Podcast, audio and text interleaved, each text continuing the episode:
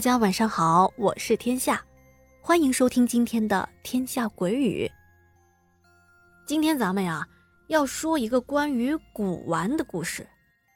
其实啊，关于古玩的故事还真不少。且不说民间的这些古董，就以博物馆的古董为例吧，哪一件背后没有故事呢？哪一件不都是历史的见证吗？他们见证了朝代的兴衰，见证了人间的悲欢离合。我想，假如这些古董会说话的话，他们讲述出来的故事肯定比历史上记载的要更加的精彩绝伦，因为那都是他们的亲身经历。这些啊，都是我的个人感慨。古玩是不会说话的，但是呢。今天咱们要讲的这个故事啊，虽说不是古玩开口说话，但也是够吓人的。下面呢，就听我慢慢道来。现在啊，随着大家这个经济水平的提高，越来越多的人呢开始喜欢收集古玩。这件事情啊，就发生在一个喜欢收集古玩的叔叔身上。这叔叔啊，现在大概是四十多岁吧，是一个七零后。有一段时间呢，特别痴迷收藏各种老物件大家都知道啊，古董这个东西啊，你要是没看好乱买，可能就会买出事情来。当时啊，这叔叔经过别人的介绍，认识了一把古刀的上一任主人，都是一个圈子的，大家也知道。这主人呢，可能是由于需要现金，急于出售这把古刀。当时叔叔看到这把古刀的时候，哎呦，可喜欢了，因为这把古刀啊，不同于唐刀等常见的款式，而是类似于匕首的大小。这把刀啊，看上去特别的精致。从造型上来说呢，设计不仅非常的古朴，而且啊，做工精良。再加上它上面那些由宝石组成的图案，看上去啊也是非常的罕见。而且啊，在这把刀的身上还刻着一些令人看不懂的古代文字，看着呢又不像甲骨文，倒像是其他民族的一些外文。当时他们在场的几个都不懂，说呀。只好啊，以后有机会找一些更厉害的考古学家来研究一下。这些奇怪的文字并不影响大家购买的兴趣。当时在场的几位买家戴着白手套，小心翼翼地端详着这把美丽的古刀，一个个呀都恨不得马上把这把刀买下来。最终呢，由叔叔高价得到了这把刀。买下这把刀之后，当天就带回了家里。叔叔把这把刀啊放在家里的博古架上，每天看着这把刀啊都是乐呵呵的，爱护这把刀呢就像照顾自己的亲儿子一样。同时啊，他也一直好奇这个刀身上的这个文字，也可以说是符号吧，这代表的到底是什么意思？他不仅问了圈内的人。还问了专业的语言方面的老师，可是问了一圈下来啊，都没有人认识这是什么文字。也有人建议叔叔，说是往古代祭祀或者咒语的方向去查一下资料，说不定会有收获。但是叔叔啊，完全沉浸在得到这件宝刀的喜悦之中，他也没有第一时间就查明这上面古文所代表的意思。但是。就是因为他这个小小的疏忽，才发生了后面这些诡异的现象。买下古刀不到一个月的时间吧，这天晚上啊，睡到半夜，大概是十一点多的时候，叔叔的妻子，也就是我的阿姨，觉得口渴，就到客厅里准备倒点水喝。她当时啊，也没有开客厅的灯。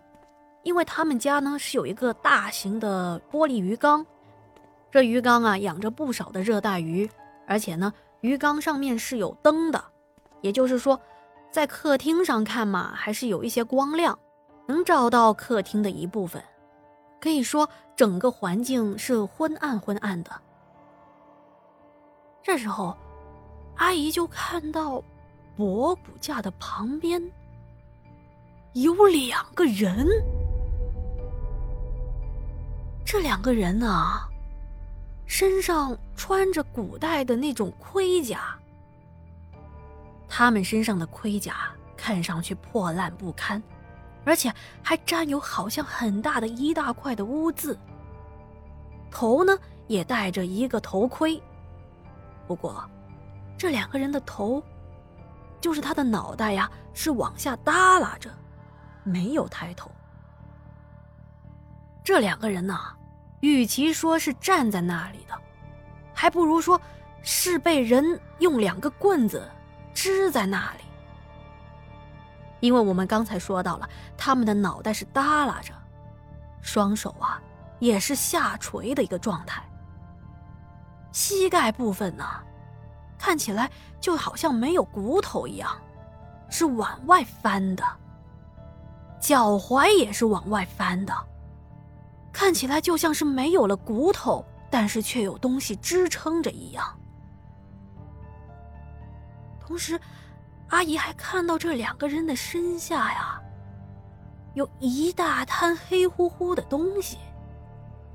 再仔细一看，那两滩黑乎乎的东西，正是从这两个古人的身上不断的往下淌，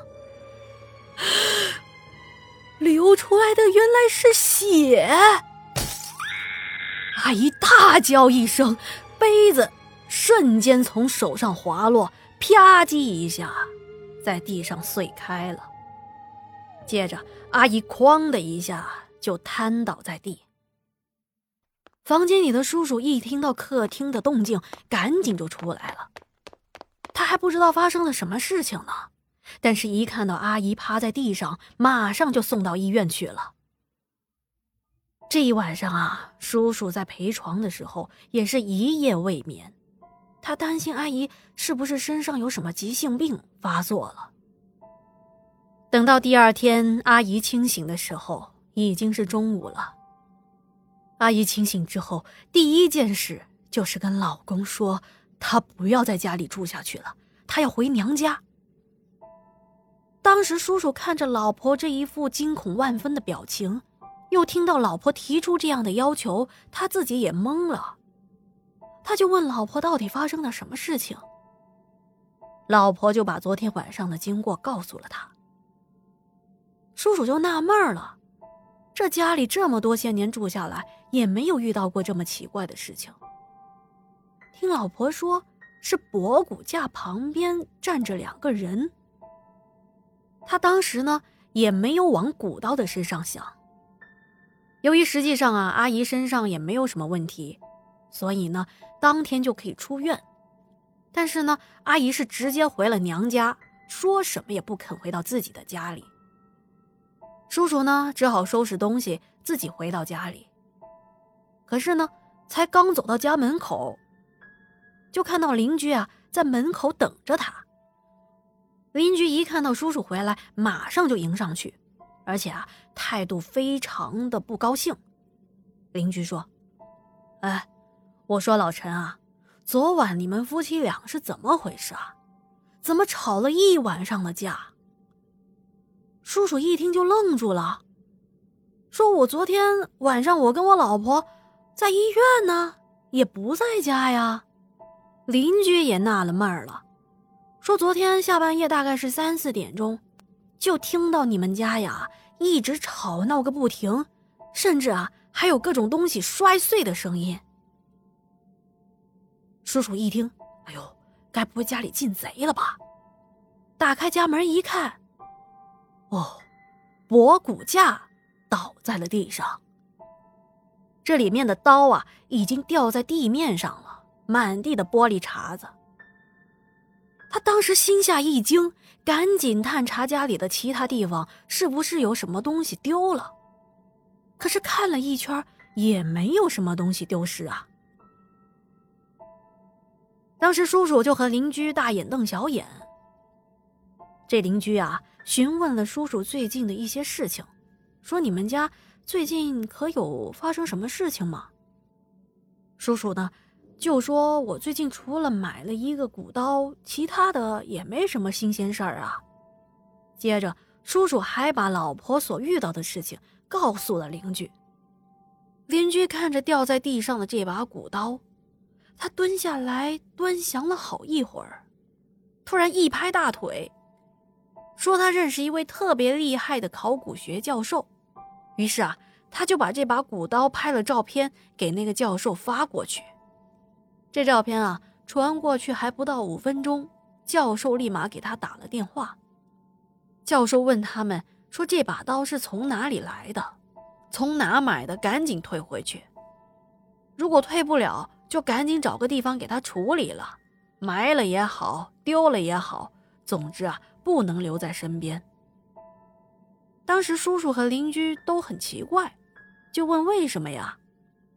教授说，这把刀应该是春秋战国时期楚国人用于祭祀的一种法器。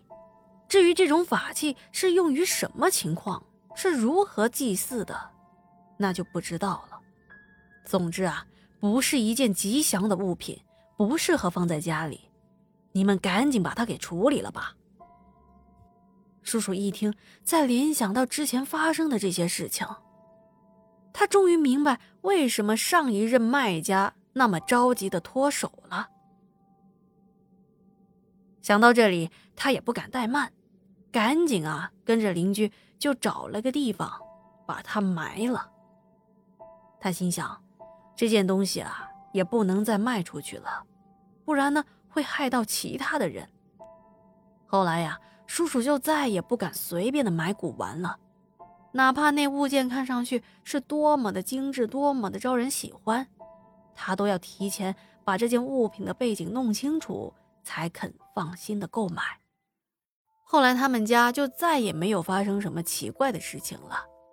没过两天，阿姨呢也从娘家回来了，夫妻俩的日子啊还是和以前一样。过得平平淡淡，却又幸福美满。那么，这个关于古玩的故事就讲到这里了。后面呢还有相关的故事，不知道您想不想听呢？当然了，您有什么想听的故事类型，都可以告诉天下我，我呢也会尽力的给大家安排的。那么今天啊，就跟大家讲到这里了。喜欢天下讲的故事呢，别忘了多多点赞、转发、评论哦。还有啊，在即将上架的洗米团上，也希望大家多多的鼓励天下，多多的支持天下，在此感激不尽哦。那我们下期再见啦，不见不散哦，晚安。